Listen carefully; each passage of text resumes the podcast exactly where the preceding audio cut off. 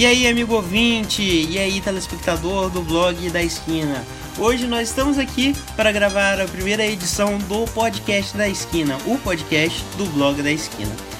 Eu sou Henrique Mofatti e eu sou redator e responsável pelo blog da esquina. Também sou administrador do Instagram, arroba imdbmofatti. E aqui do meu lado nós temos Renata Mofatti, que também é colaboradora do blog da esquina. Vamos lá, Renata, se apresenta aí pra gente. E aí pessoal, tudo bom com vocês? Espero que sim. Meu nome é Renata Mofatti, sou irmã do Henrique. A nossa intenção é simplesmente criar né, um podcast baseado no nosso blog, que é o blog da esquina, para a gente poder falar um pouquinho sobre literatura, videogame, cultura pop em geral, é, música, arte, enfim, tudo que a gente gosta, tudo que der na telha, a gente vai apresentando aí para vocês.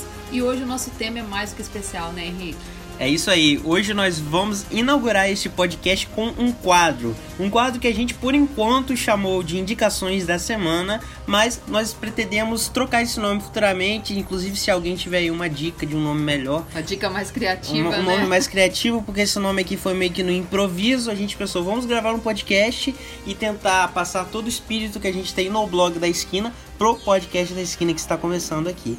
No que consiste esse quadro? Vamos lá, Renato, explica para os ouvintes aí o que consiste o Indicações da Semana.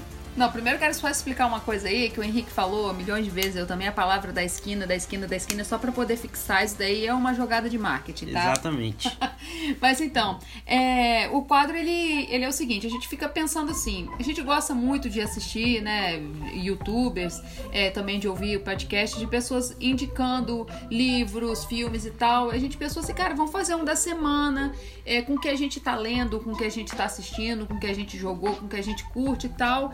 Então ficou essa coisa super criativa, indicações da semana, no qual hoje nós temos quem vai falar surpresa aí.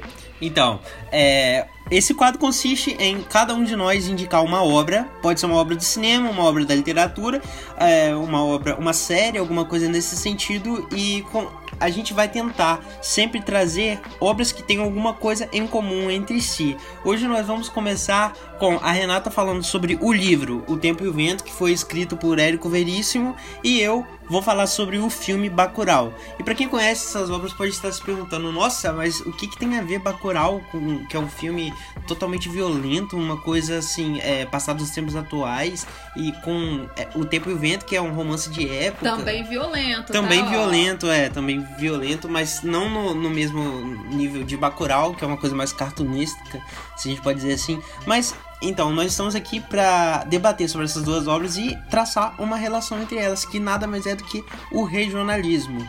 As pessoas podem não perceber, mas O Tempo e o Vento, na verdade, é bem evidente. O Tempo e o Vento é uma obra extremamente regional, enquanto o Bacurau também. É claro, cada uma delas é uma região. Mas olha só, Henrique, essa questão aí tá no regionalismo tudo é regional. Tropa de Elite é regional no, no, no Rio de Janeiro, no né? Rio de Janeiro. Sim, sim. Então, assim, as obras do Woody Allen são regionais. As obras do Woody Allen são regionais para os Estados Unidos, para Nova York, Manhattan, né?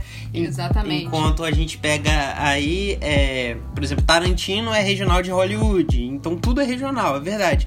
Mas nós estamos aqui falando do regionalismo brasileiro, que é uma coisa assim que a gente vê que existe um conflito, sem querer entrar em é, questões políticas e sociais, mas existe uma, um conflito entre a região norte e nordeste do Brasil e o sul e o sudeste, porque a gente sempre escuta falar que o sudeste é a região mais industriada do Brasil, é, industrializada do Brasil, onde a cultura ela é mais proferida, enquanto no nordeste parece que a grande mídia ainda não se atentou tanto para a cultura desse, desse lugar. Isso daí fica super explícito no filme O Bacurau, para quem é Bom, a gente pode dar spoiler, até esqueci de perguntar. Eu acho melhor, eu acho melhor, se a gente quiser dar spoiler, a gente abrir uma sessão no final para spoilers. Tipo assim, a gente é. começa falando Aí depois, conforme for, tiver alguma coisinha, a gente fala assim, ó, agora vamos Que eu ia só... falar da parte daqueles turistas que chegaram Não, mas isso aí pode falar, isso aí pode falar porque eu acho que no, no próprio trailer do Bacurau já mostra os turistas, aí não, não é spoiler não. Quando o próprio brasileiro do sudeste do sul, ele é preconceituoso com o brasileiro do, com nordeste, brasileiro do nordeste e ele fica, digamos assim, é, babando o ovo dos Estados Unidos. Né? Exatamente, né? exatamente. Então, vamos, é, nós vamos aqui falar sobre Bacurau, que é uma obra representativa no Nordeste, dirigida por Kleber Mendonça Filho, que é o, que ele é nordestino, e também vamos falar sobre o livro O Tempo e o Vento, que é escrito por Érico Veríssimo, que é sulista, né? Ele é... é... São Borja lá, representante junto com o Getúlio Vargas, inclusive que também é de São Borjas. E, São e- Borja. é, São Borja é interessante também que a gente vê que tem muitas é, semelhanças, mas também tem muitas é, Divergências, di- divergências. diferenças. Porque, por exemplo, ele tá falando de uma obra do Nordeste e eu vou falar de uma, uma obra do Rio Grande do Sul. Mas antes eu acho que eu queria traçar um, pref- um perfil, desculpa, do, do. Por exemplo, eu queria que você falasse um pouquinho sobre o Kleber Mendonça e eu vou falar um pouquinho do Érico Veríssimo. Beleza, vamos é, começar então pelo Kleber Mendonça. Pode ser. Antes da gente começar, a gente só vai ouvir uns 30, 15 segundinhos aí de uma música. Vamos colocar é, aí Pode mais não? Pode mais, mais, mais tempo, tempo, né? não, né? Então, eu acho que é, se Vai dar passar disso tem que pagar direitos autorais e a gente não tá com condições de arcar com, com essas despesas. Ah, que isso, absurdas. uns milhões aí. É, vamos colocar aí um do I Wanna Know do Art Monkeys e depois disso a gente começa falando aí do é, O Tempo e o Vento e do Bacurau. Crawling back to you. Never thought I'd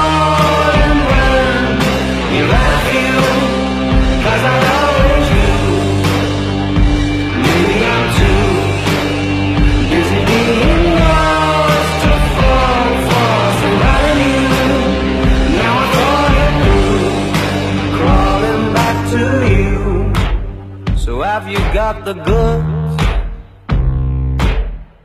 Been wondering if your heart's still open, and if so, I wanna know what time it should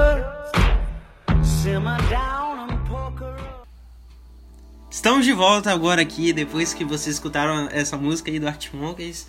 Música, uma das mais icônicas da década passada, um single aí. Tem Mas alguma coisa a ver? Essa não tem nada a aí? ver, essa música não tem nada a ver, mas foi a primeira música que veio na minha cabeça aqui. Vamos começar falando então sobre o Kleber Mendonça Filho, que é o homem por trás da obra Bacurau, e depois você fala um pouco sobre Érico Veríssimo. Kleber Mendonça Filho, ele é um natural ali da região do Nordeste e as suas obras em geral elas tendem a puxar uma carga sempre para o regionalismo. É uma característica que ela é bastante intrínseca à sua obra. Ele começou fazendo curtas metragens é, a gente tem aí exemplo de curtas dele. Vinil Verde que é uma obra de terror brasileira que ela tem aí seus 12 15 minutos. Inclusive o Kleber Mendonça Filho disponibilizou de graça esse curta para vocês assistirem. Quem tiver gostou? interesse gostei, achei interessante. Quem tiver interesse aí é só pesquisar Vinil Verde do Kleber Mendonça Filho na internet você encontra. É um curta-metragem que foi a primeira obra dele. É, e o interessante é que essa obra ela é toda gravada em stop motion, só que não é um stop motion com animação, é um stop motion com imagens. Então ele gravou, ele tirou diversas fotos e depois animou essas fotos de pessoas, seres humanos, e gravou aí um curta de terror. Que é bastante interessante. Mas a- a- o melhor curta dele, na minha opinião, é o Recife Frio. Que o nome aí. Viajante, É, cara. o nome aí já diz que é uma obra regional, né? Recife, ele, ele encara um, um, um, um tempo distópico, distópico não, ele encara um tempo alternativo onde o Recife, ele não é, é caracterizado pelas altas temperaturas, mas ele é assolado por uma frente fria que chega e começam a aparecer inclusive pinguins na São- praia do é, Recife. e são quantos minutos mesmo? Esse daí já, eu acho que são uns, uns 30 minutinhos. Tem também na internet. O próprio Kleber Mendonça Filho disponibilizou de graça. Não é meio ilegal, não precisa baixar nem nada. Tá de graça mesmo, disponibilizado por ele. Quem quiser assistir, Eu vou, eu vou cair naquele mais do mesmo, né? Que a gente fala assim. É, ele, ele fez uma baita crítica social, Sim, né? Porque ali, sim. aquela parte do quarto da empregada doméstica Sim, versus sim. problemas dos ricos, aquilo dali foi perfeito. foi Exato, muito e tem até feito. questões de escravidão também, né? Que ele vê herança cultural que, que os escravos trouxeram. Mas eh, também o Kleber Mendonça Filho não ficou só nos curtas. Tô Ele- esperando Aquários. Ele também dirigiu, antes do Aquário, ele dirigiu um filme excelente chamado O Som ao Redor, que é um filme é, muito esquisito. Ele tem aí umas duas horas e meia de duração. Eu- acho, eu, tenho que fazer uma pesquisa pra constatar isso de fato. Mas ele tem aí um. Ele é um pouco extenso e ele é um filme que, que centra não em uma história, mas ele mostra o cotidiano de pessoas comuns vivendo. E o, o filme ele é bastante interessante por causa do som. O nome mesmo diz, o som ao redor. O, o Kleber Mendonça Filho deu uma captação especial para o som desse filme. É, depois ele dirige o Aquarius, que é, na minha opinião e na opinião da Renata também, eu acho, Nossa, o melhor filme dele, que é A Sônia protagonizado Braga. pela Sônia Braga. É impressionante esse filme. Quem quiser assistir, tá aí no, no Telecine Play. É, podem assistir. E eu acho que esse filme tá na Netflix também. Acho que chegou na Netflix É, esse ano. Vamos dar uma pesquisada aí pra poder saber, galera. Vale super a É. Eu pena. acho que esse filme tá na Netflix, sim. Podem assistir. É o melhor filme dele, na minha opinião. Mas, depois disso, o filme que realmente estourou ele, também tem a Sônia Braga, é o Bacurau, que é o filme que nós vamos falar aqui, que é um, é, entre aspas, faroeste pernambu é, pernambucano, não. É, Faroeste nordestino? um faroeste não, né? nordestino, exatamente, passado nos tempos atuais. Você vê até que, que, que- a personagem transexual Lunga, né? Eles até fazem assim, uma associação, parece que é uma coisa de lampião, Sim, rei do exato, cangaço. exatamente. Ele, quando vai pra guerra, ele, ele se transforma, Exato, literalmente. ele, ele meio que ele se maqueia, né? Ele passa um, um- cab- ele solta o cabelo dele, coloca uma peruca pra se vestir como se fosse um cangaceiro mesmo, né? É bastante interessante essa analogia aí. E uma curiosidade é que o Kleber Mendonça Filho é o cineasta brasileiro com a maior aprovação da crítica americana. É, no site Rotten Tomatoes, a nota mais baixa que um filme dele já teve, que é de 0 a 100, é 89. E é justamente pro Bacurau. O Bacurau tá com 89 de aprovação, o som ao redor tá com 92 de aprovação e Aquarius tem 97 de aprovação, 97 100. Ele é o cineasta brasileiro mais bem sucedido no exterior e que ainda não foi pro exterior, porque a gente tem aí Fernando Meirelles e Walter Salles, por exemplo, que já, se, é, já estão em Hollywood.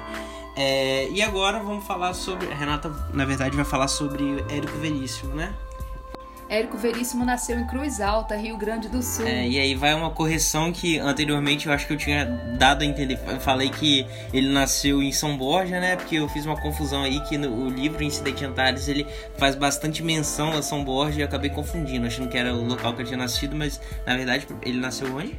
Ele nasceu em Cruz Alta, você tá com Cruz- fixação em Getúlio Vargas, hein? é, pois é. E o Érico Veríssimo ele morreu com 69 an- anos. Ele escreveu três contos e 29 livros. Caramba, 29 livros que ele Pois escreveu. É, exatamente. Eu não fazia ideia de que era essa quantidade toda. Mas é, aí tá incluso só romances ou tem compilações também de, de contos? Tem compilações, tem contos, tem inclusive literatura juvenil, infanto-juvenil, mas Ah, as sim. principais obras dele é Olhar os Lírios do Campo, obra que inclusive eu tô louca pra poder ler, ainda não li. Incidente em Antares, algum comentário Incidente em? Antares, excelente. Foi o, é o único livro do Érico Veríssimo que eu li e, e eu recomendo pra todo mundo, que é um livro muito bom, até pra quem é, estuda história, é, para entender um pouco da história do Brasil, como o Rio Grande do Sul participou de algumas revoluções e como que foi o desenvolvimento daquela terra para eles se tornarem tão prósperos como, como eles são hoje em dia, né? Além disso, claro, o principal é o Tempo e o Vento, que daqui a pouquinho eu vou falar.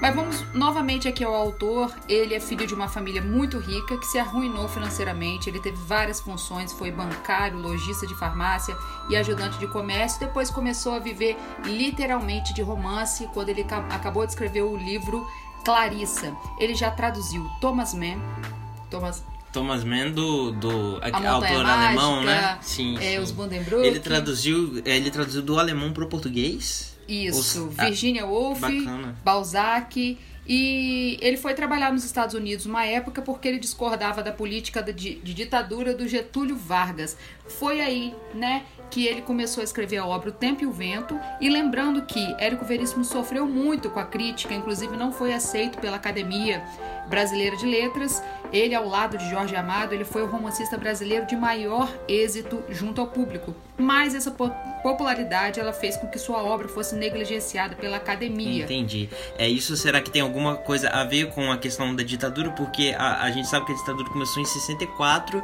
e o livro Incidente Antares, se eu não me engano, foi publicado em 64 também, né? Talvez tenha é, alguma. Eu acho que a relação é o seguinte, inclusive até te sugiro que a gente faça um podcast em breve falando sobre preconceito literário. Por quê? Victor Hugo, Charles Dickens que na época eram muito populares e hoje são grandes clássicos, também foram negligenciados. Sim, sim. É, eles dizem que os best-sellers não devem ter aquela, aquela E- atenção da academia. Eles são Entendi. conservadores nesse ponto. Você então, acha que então, sei lá, daqui a uns 100 anos, daqui a, a uns 50 anos, é, obras como Stephen King vão ser consideradas clássicos da literatura, como O Iluminado, ou a gente ainda vai é, ver gente olhando pra isso como se terror fosse uma baixa literatura, enquanto os dramas russos é que são as altas literaturas? Você acha que vai acabar esse preconceito? Os dramas Bia? russos vão continuar sendo clássicos, bem Sim. como até Harry Potter. É, Harry Potter eu acho que é um livro da atual geração que, que tem é, como eu consigo imaginar que daqui a um tempo ele seja assim, considerado um clássico aí do lado de Nárnia,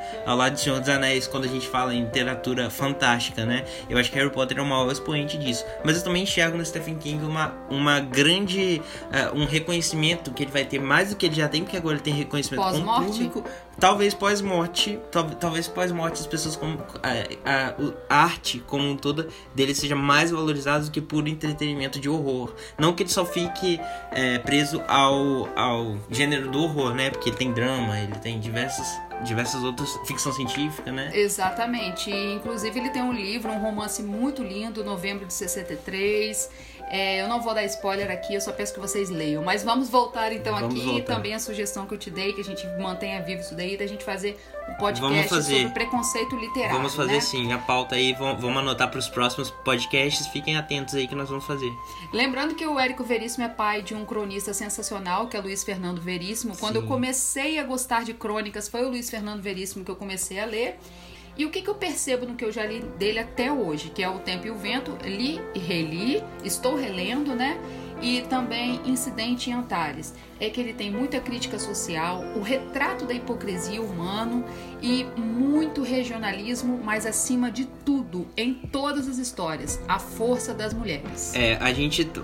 A gente tá gravando esse podcast, inclusive, no dia 8 de março, que é o Dia Internacional da Mulher, né? Então, não sei quando vai sair pra vocês ouvirem, mas fica aí a, a nossa homenagem a todas as mulheres do Brasil, leitoras ou não leitoras, Oh, yes! cinéfilas ou não cinéfilas, enfim.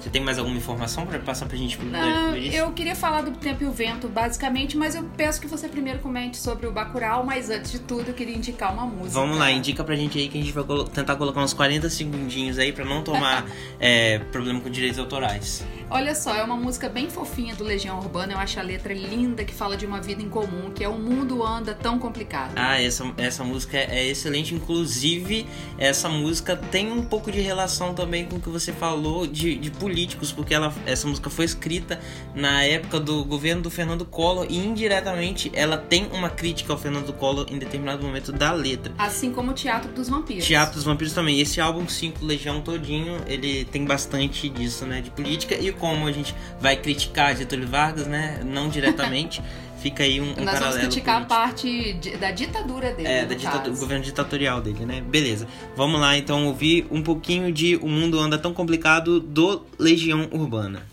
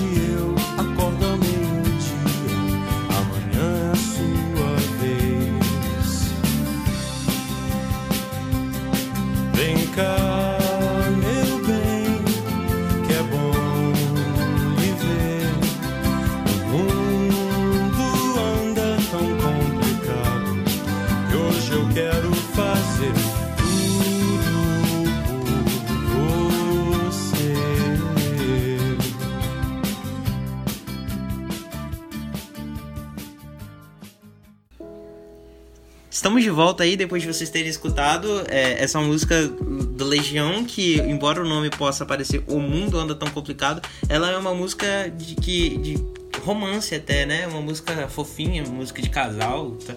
apesar de ter um contexto trágico por trás, né? Como a gente falou, é uma música bem bacana, um tão- complicado. Agora nós vamos falar sobre o quê? Bacurau. Vamos falar sobre Bacurau. E inicialmente a gente iniciou este esse quadro falando que nós iríamos apontar as semelhanças entre o livro O Tempo e o Vento e o filme Bacurau.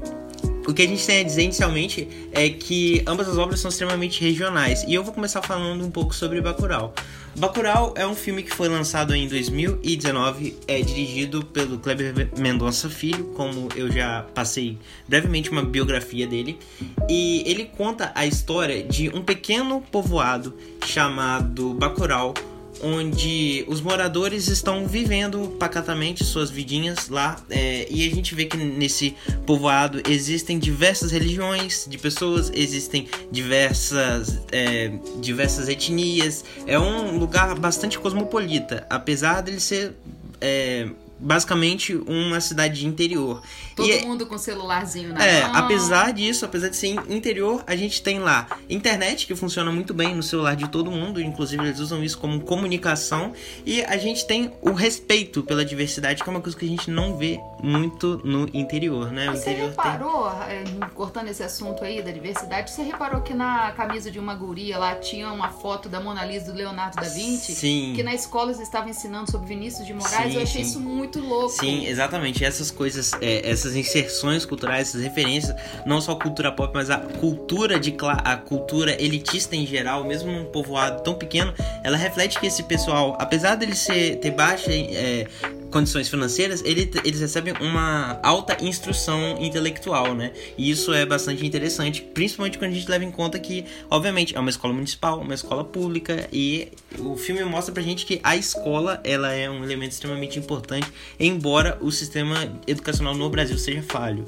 Mas, então, voltando à sinopse, né, como eu tava dizendo, existe um, um povoado, que é Bacurau, e nele existem essas pessoas que estão vivendo suas vidas pacatamente quando eles começam a perceber uma presença estranha de forasteiros, pessoas que não falam português, que estão chegando nesse, nesse vilarejo e acabam por é, exterminar as pessoas de lá. Eles praticam, participam de um esporte que realmente existe isso para quem ficou interessado. Fiquei chocada. É, é um esporte que consiste entre pessoas ricas, entediadas, cansadas da monotonia da sua vida. Eles vão para países pobres, é, normalmente, normalmente países africanos, do continente africano, e eles caçam populares lá. Eles caçam pessoas, matam pessoas e como se isso fosse um jogo. E eles têm determinadas regras que eles devem seguir. Eles têm que matar as pessoas com uma determinada arma para marcar determinado número de pontos. Eles têm que matar pessoas com determinada faixa etária para ganhar determinados pontos. E no final de tudo, quem matou mais ganha mais pontos. E isso serve apenas por uma questão primitiva, né? O ser humano com ele quando ele tá com uma arma na mão, parece que ele se sente superior à presa, superior ao a, a- como se fosse a caçada mesmo, né? Mas no caso são seres humanos, eles estão fazendo isso só por diversão. E esse povo vem pro Brasil, vem pra cidadezinha de Bacurau, só que eles não esperavam que os moradores de Bacurau fossem reagir de maneira tão violenta a esse ataque. O filme, a primeira camada nada mais é do que uma luta de classes entre os ricos, que vêm de fora, que são europeus e que enxergam o nordestino brasileiro como se fosse um povo incapacitado. Tanto é que eles tentam acuar o brasileiro de diversas formas. Eles vêm com um drone, por exemplo, em forma de uma nave espacial. Mas os moradores de Bacurau sabem muito bem que aquilo não é uma nave espacial, sabem que é um drone. que é um que eles são drone. espertos. Exatamente. Isso aí também vem da educação. Apesar de serem um povo humilde, eles não são alienados. Eles estão ali é, lutando, eles sabem do que eles estão fazendo. E Bacurau é uma cidadezinha pequena, mas ainda assim ela é um microcosmos do Brasil. Tudo que tem ali é o que a gente encontra no Brasil em geral.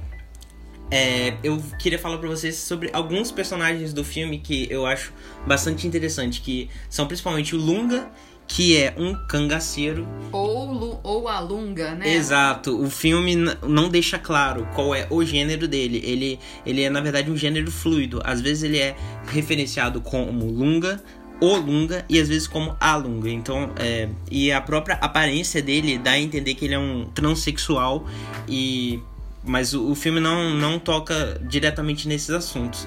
E, enfim, ele é um cangaceiro, neo-cangaceiro, né? Ele vive ali no Nordeste e ele tá foragido da polícia, porque ele fez é, muitos atos de atrocidade anteriormente e ele vem para Bacurau justamente para tentar vencer, é, matar os caçadores, que são os europeus que vieram com o intuito de exterminar a população de Bacurau. A própria população, sabendo que ele está lá escondido da polícia, é que chama o, o a Lunga ou Lunga para poder ajudá-los. Sim, exatamente.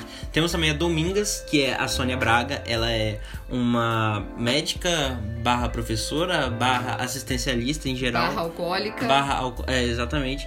Que vive ali na, na, na cidade e ela é também uma espécie de líder daquele povo. Porque também temos o personagem que é o prefeito. E o prefeito que deveria ser o líder da cidade é, na verdade, uma figura totalmente alienígena naquela situação. Ele chega todo engomadinho, ele chega todo arrumadinho, falando com palavras difíceis, cabelo arrumado, gel, em, é, para falar com o pessoal, enquanto o pessoal de Bacurau mesmo é um pessoal que usa camisa falsificada, toda suja, sabe? Esse pessoal é realmente trabalhador que vive no interior. Vale também explicar que a raiva que eles têm desse, desse político, eles deixam praticamente o, o político lá sozinho na cidade. Eles se escondem, porque a água também. A cidade não tem também nem a água potável. Exatamente, a cidade não tem água potável e esse político ele chega tentando comprar votos para a reeleição dele com livros desatualizados, remédios vencidos, comida estragada e ele simplesmente leva isso num caminhão.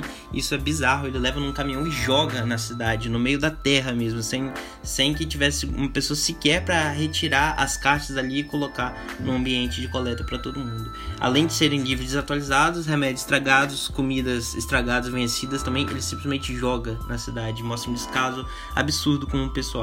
E temos também o Pacote, que é o ex-criminoso que ele vive. Ele, o filme dá a entender que ele era parceiro do Lunga e ele acaba é, desistindo dessa vida de crime e ele tenta levar uma, uma vida honesta voltando lá pra Bacurau. Tanto é que tem uma parte muito en- engraçada no filme que eles reúnem um top 10 maiores crimes cometidos pelo Pacote. Passa num telão, Passa de um carro. Exato. Um negócio muito doido. Passa num telão na praça e o pessoal fica lá bebendo cerveja, comendo churrasco, assistindo os 10 maiores, as 10 maiores execuções do pacote, os 10 maiores crimes dele. Ele mesmo não gosta disso, né? Ele pede pra desligar porque agora ele é uma nova pessoa. É, ele se diz uma nova pessoa, mas quando ele vê que Bacurau tá sendo invadido por esses, por esses aventureiros que querem matar os moradores, ele diz, ele se apresenta depois como pacote para os turistas. Exatamente, isso que é algo importante, porque até então ele não queria ser chamado de pacote, mas quando ele, ele percebe uma presença estranha, ele, ele meio que se orgulha dos seus atos anteriores e se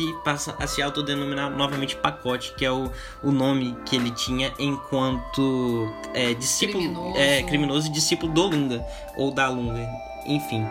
É, há algo que eu acho super interessante nesse filme e que eu acho que é importante a gente re- é, elencar aqui é que o filme ele, ele toca bastante na questão da educação. A gente pode ver que quando os o pessoal que está caçando, que são os europeus, vem caçar, os europeus e os americanos vêm caçar o pessoal de ba que mora em Bacurau, os habitantes de Bacurau, eles se escondem dentro da escola. Eles, eles se refugiam ali dentro. E isso quer dizer que é uma metáfora para dizer que a resistência tá na escola, a resistência tá na educação.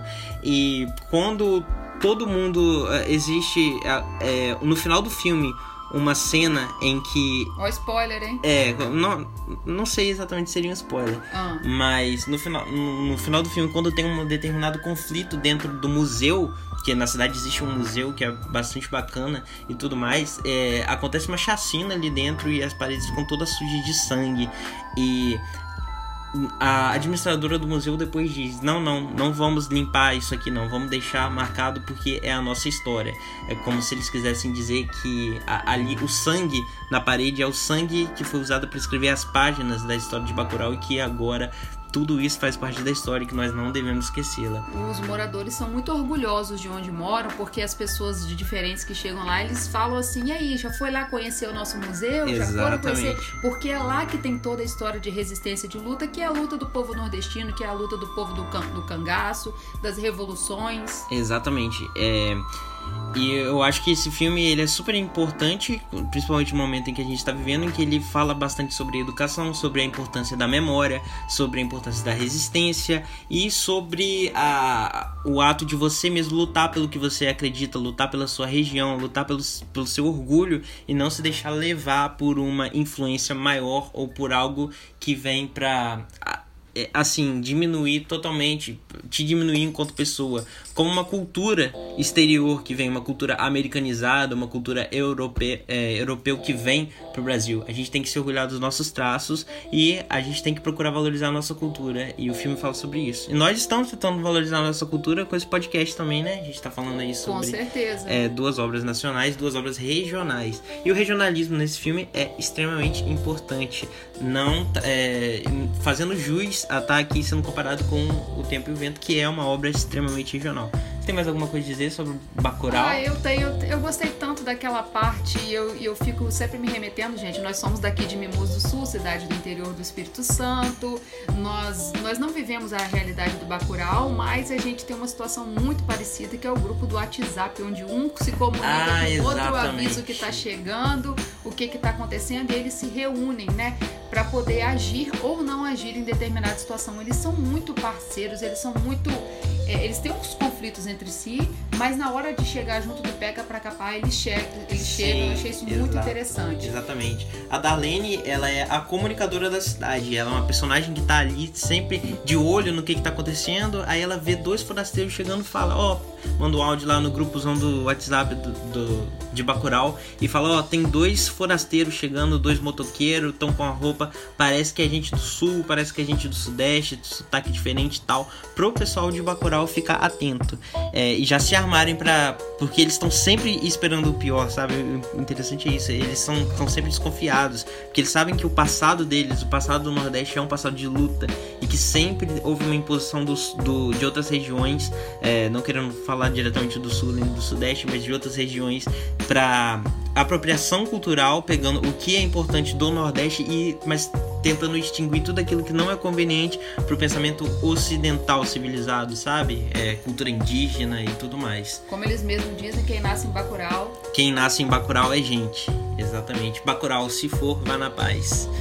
É, bom, eu acho que a gente finalizou aqui Bacurau. É um filme que eu acho excelente, recomendo pra todo mundo. Chegou no Telecine, tá? Quem assina aí Telecine pode assistir, tá lá disponível. Assim como Aquarius, tá na Netflix, pode assistir, também tá disponível. E vocês vão gostar bastante. É um filmaço, divertido, engraçado, cartunesco.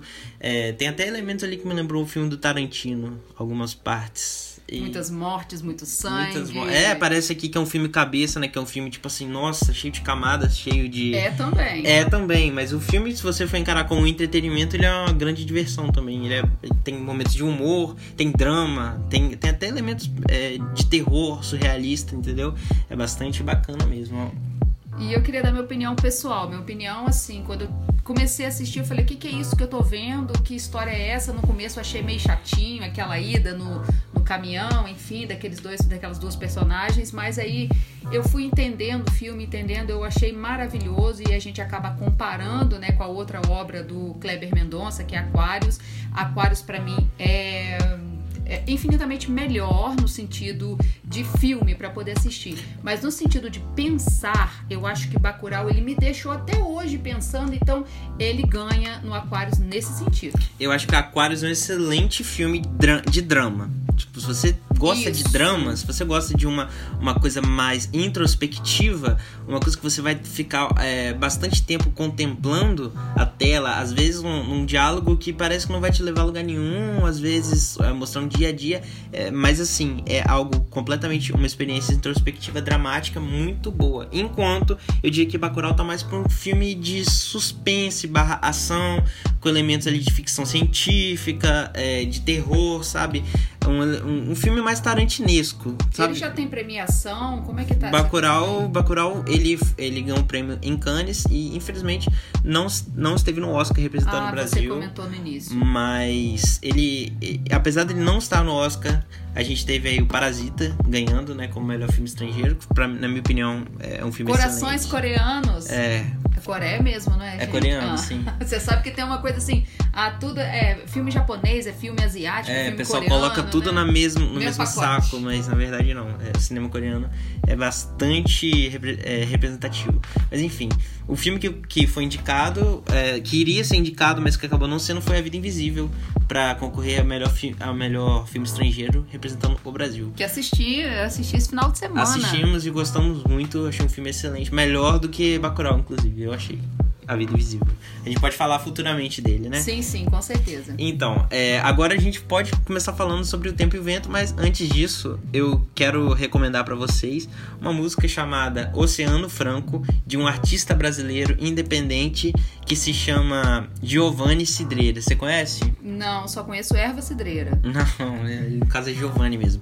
Esse Giovanni Cidreira, ele é um artista é, que ele toca músicas com elementos de MPB, mas com música eletrônica também. É uma música indie nacional, bastante interessante e ele é muito, ele é bem desconhecido na verdade. Quem fica aí a indicação, vamos ouvir um trechinho de Oceano Franco de Giovanni Cidreira.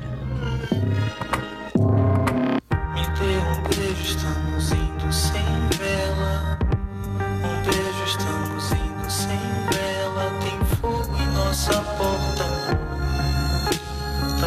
Talvez eu não te veja, mas tô indo pra guerra. Me dê um beijo, estamos indo sem vela. Um beijo, estamos. Tem fogo em nossa porta. Talvez eu não te veja, mas tô indo pra. É, e tô vivendo uma vez em 20 anos. O melhor plano, eu já cansei disso. Eu também já fui assim traído. E quem não passou por isso tem fogo na cidade, amor. O filho que eu não fiz, eu fiz com você. Pessoal, nós voltamos aqui agora no nosso blog da esquina. Isso aí, No nosso volta. podcast, primeiro que a gente está fazendo, desculpa aí alguns erros, nos próximos teremos mais erros e assim vai. Exatamente. Vamos falar aqui. Não, pra mim o pior erro é aquele de que é, Érico Veríssimo de São Borja. Nossa, deixa agora- abaixo, deixa abaixo isso aí que a pessoa que quando não sabe o que falar, é melhor ficar quieto, né? Vamos lá, então, do que, que se trata o livro O Tempo e o Vento, né? O Tempo e o Vento basicamente é o Game of Thrones brasileiro. Exatamente. Eu não paro de falar isso, nem sei se é, mas É, mas é falar. em questão de profundidade e em questão de tamanho. É o Game of Thrones brasileiro. Quando eu mostrei pro Henrique o tamanho dos calhamaços que eu tava lendo, o Henrique ficou apavorado. Enfim, são 2.250 páginas, gente. Eu estou na minha releitura, posso me amostrar bastante com isso. Uhul! Eu tenho uma relação de amor, de carinho muito grande com o Tempo e o Vento.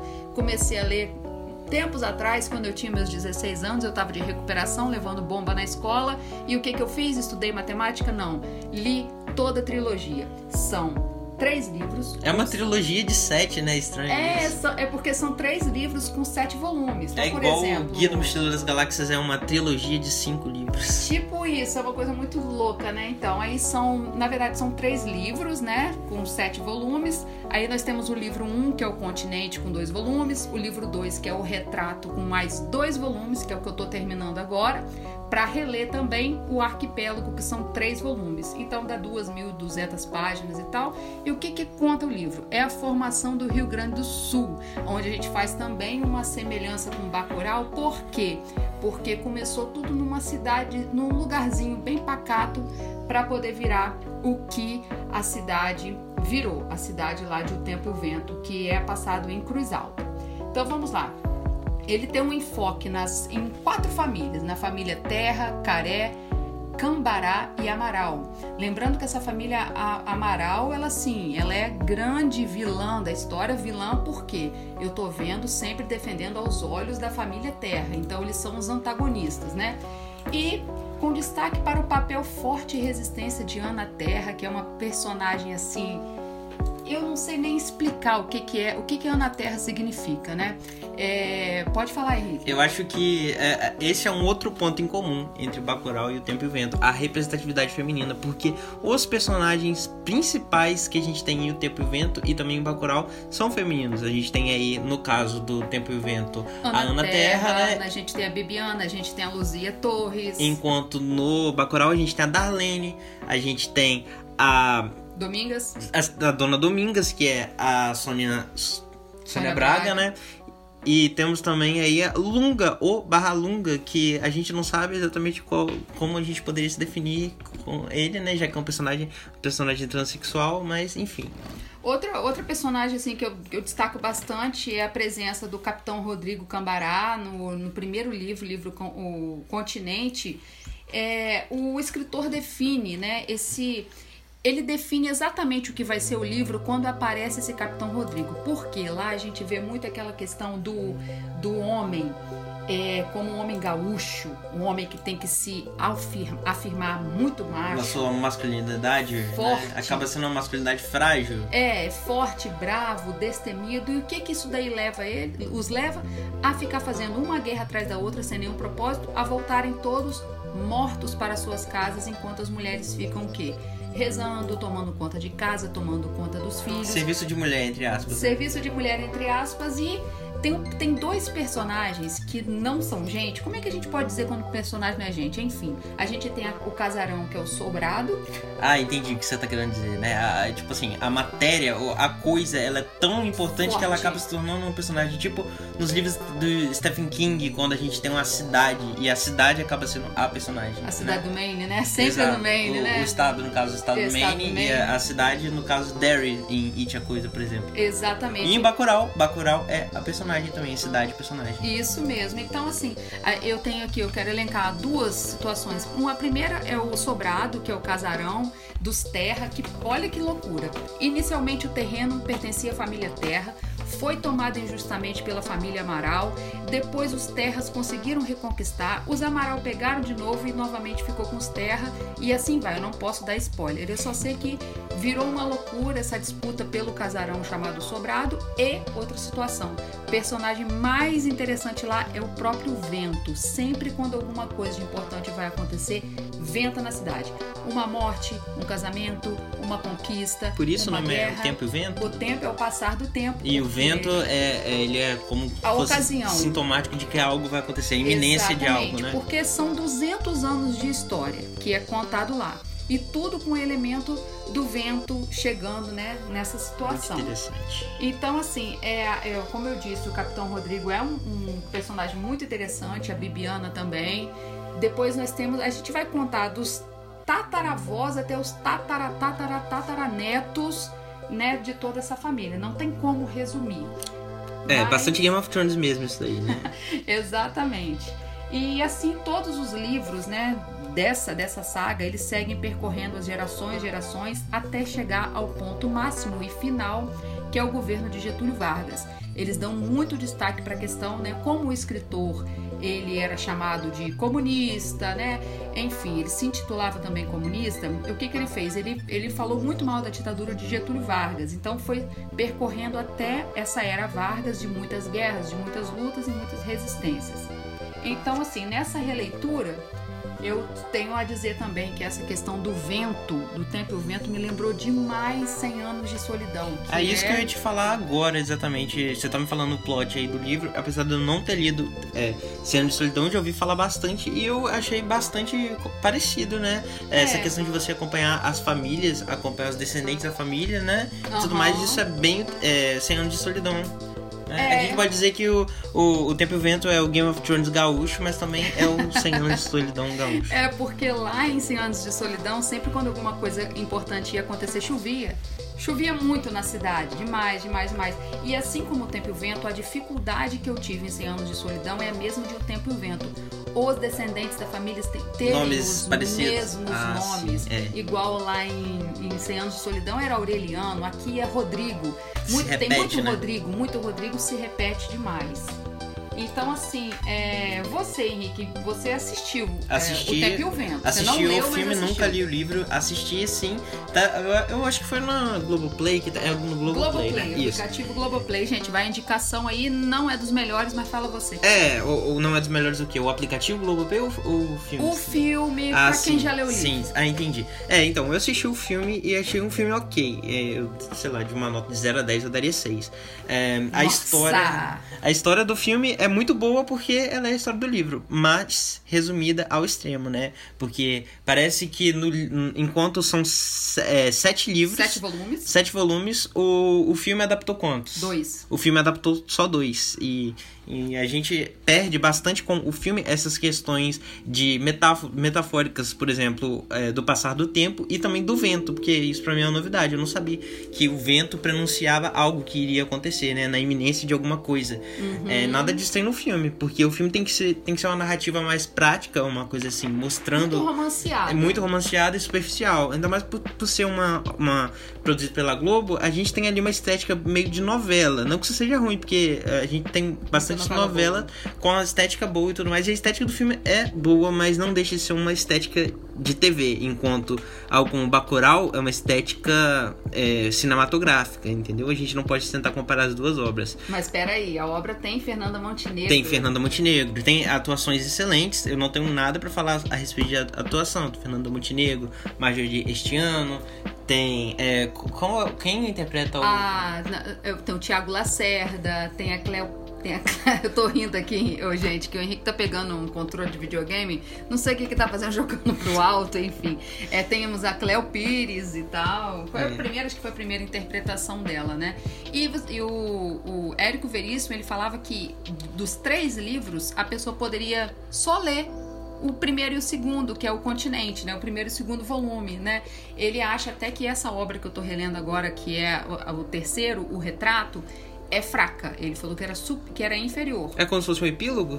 É, No caso? não, não, é o que que acontece? É a narrativa não acontece nada, praticamente. Ah. A gente tem um protagonista que vive numa dualidade, tem hora que E é o maior livro, inclusive, não? É, é o maior. É o maior Ele- livro que não acontece nada. Então, ele é um pouco, um pouco Arrastado. esquisito. É esquisito, mas eu tô gostando. Tem muito diálogo interessante. Ele é mais Entendi. cult. Você sabe também que o próprio Érico Veríssimo, eu não sei se isso foi algo que ele quis ou se foi a editora, a Companhia das Letras, lançou é, em um volume independente uma obra chamada Ana Terra, que é só a história da Ana Terra. Então, Assim como um, certo Capitão Rodrigo. um certo, exatamente. É como se fosse um- um- um uma fração do livro que ela pode ser lida independentemente. Se você quiser só, só ler isso, você não que ficar preso em sete volumes enormes. Se quiser saber um pouco mais da Ana Terra, que é a personagem hum, é, mais, Principal, mais principal. marcante, é principal, você pode pegar e ler esse livro. Você sabe se é, é versão integral do- da, da história dela? Versão ou... integral. Ah, então interessante. Inclusive, gente, se vocês querem saber bastante detalhe, eu tenho aqui um canal do YouTube pra poder indicar. É da Tati Feltrin. Ah, ela é gigante, né? Ela que tinha que indicar a gente. É, não, então, mas eu, eu quero indicar que vocês é, assistam o YouTube dela, o canal dela, porque ela tem um projeto chamado Lendo o Tempo e o Vento, onde ela vai de 150 e 150 páginas nos passando um resumo. É fantástico. Ah, ela faz gente. isso com muito livro. Ela fez isso também com Mob Dick. É, É, bacana. com, com Ma- Marcel Proust. É, Em Busca do Tempo Perdido, Guerra né? e Paz. Guerra e Paz, exatamente. Enfim, peraí, gente. Então, o Tempo e o Vento, pelo que eu tô vendo, eu, eu li mais do que. é, tem mais página do que Guerra e Paz. É, tem, tem mais páginas do que Guerra- e Paz, são quantas páginas? Mil e. Ah, sei com certeza, quantas, não são sei, mais, deve sei dar umas não. duas mil lá de Tempo e Sei Vento. não. Vamos lá, então. Se você aqui- pegar Game of Thrones pra ler, eh, deve ter umas.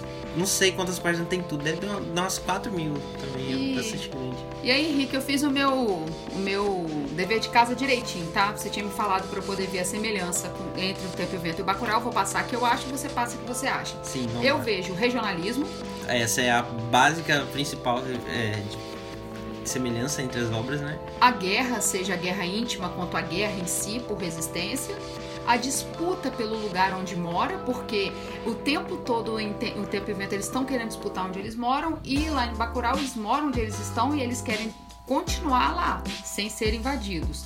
É, muita gente é mercê do governo, o Uhum. tempo todo é o governo dando pitaco e mudando o rumo das pessoas. Mas acima de tudo a importância das mulheres, que nós já citamos, é, elas são resistentes, sabem esperar, são inteligentes. E o Érico Deri, Ve- desculpa, gente, o Érico Veríssimo, ele debocha demais dos homens, né? Mostrando através das vozes das mulheres, porque o Érico não podia dizer isso sendo homem. Então ele colocou as mulheres para falar nos seus livros que a guerra não é um bom caminho. Então, de um lado, a seca, o clima quente do Nordeste em Bacurau, do outro lado, frio, o vento e o clima típico do Sul. São duas Excelente. obras totalmente diferentes, totalmente iguais, totalmente maravilhosas que a gente Excelente. indica. Excelente. A Uno, só por uma questão de curiosidade, ele acompanha até que ano o Tempo e o Vento? Até mil, no- ele começa em 1745, termina em 1945, quando a ditadura estava pegando solta a primeira ditadura, né? É, O, é é, isso daí. nós temos mais alguma coisa pra falar? Não, eu não sei se tem mais indicação de música, eu tô perdida aqui. Não, é- não sei se você quer indicar algum filme, alguma série, algum, algum, livro, alguma coisa. Não, pra mim tá. Acho que a gente fechou bem. É, queria agradecer a todo mundo que ficou aí escutando esse podcast, que deve ter ficado um pouco grande. E dizer pra vocês, se quiserem seguir a gente no Instagram, o meu usuário é arroba hbmofati. O meu é arroba Renata Mofatti com dois T's. É, no Twitter vocês me encontram também como arroba hbmofati. No Twitter vocês não me encontram. Exatamente, no Twitter não encontra a Renata. No, no Spotify, eu também sou arroba Gabi Malfatti, eu sou a Gabi Malfatti em tudo. Só me procurar, tudo eu sou isso aí. E aí, pessoal, muito obrigada tá, por vocês terem ficado com a gente até aqui. Eu aceito, a gente aceita também muitas é, indicações de vocês. A gente em breve tá querendo lançar novos quadros e também falar sobre preconceito literário, que eu achei muito interessante. De repente, no próximo Próxima pauta podcast. pode ser isso aí. Enfim, acessem o nosso blog da traço esquina.blogspot.com é, vocês vão encontrar ali um conteúdo diferente desse do podcast. A gente escreve alguns artigos ali, algumas coisas. Oh. A Renata faz bastante indicação ali, principalmente ela falou sobre novela, né? Que é Ó, assunto já que- falei de novela, já falamos de Rita Lee, já falamos bastante de- cultura nacional. Eu gosto muito de listas, né? É. Top 10, listas de coisas que você pode assistir, que você pode ler. Mas não apenas coisas natu- é, nacionais, a gente também fala sobre assuntos diversos de cultura pop. Dê uma olhada lá no blog que ele já tá com um, bastante conteúdo, entendeu? Siga a gente também no Instagram, arroba blog da esquina. É só é, colocar lá o usuário, segue a gente, comenta nas publicações. Explica um pouquinho pra galera por que esse nome, Blog da Esquina. Ah, é uma, é uma homenagem aí ao álbum clássico Clube da Esquina, Milton Nascimento Lô Borges, né? Que a gente é bastante fã e ficou aí. Blog da Esquina, podcast da Esquina. É uma referência, né? É, tem mais alguma coisa pra falar? Só pra dar tchau e desejar um- uma boa tarde, bom Ah, dia, boa noite. Antes que eu me esqueça, sigam a gente aí no Spotify, clica nesse botãozinho aí, seguir, e você vai ficar sabendo de sempre que sair um podcast novo da gente. A gente vai tentar manter uma frequência bacana aí pra todo mundo. Baixa a gente, escuta a gente, divulga aí com seus amigos, pessoal que gosta de Bacurau, que gosta de literatura nacional, cinema nacional. É isso aí, só divulgar a gente. Se não quiser divulgar também, não precisa. Fazer o quê? Beijo. Tchau, gente. Tchau, gente. Agora imaginem aí uma tela de créditos.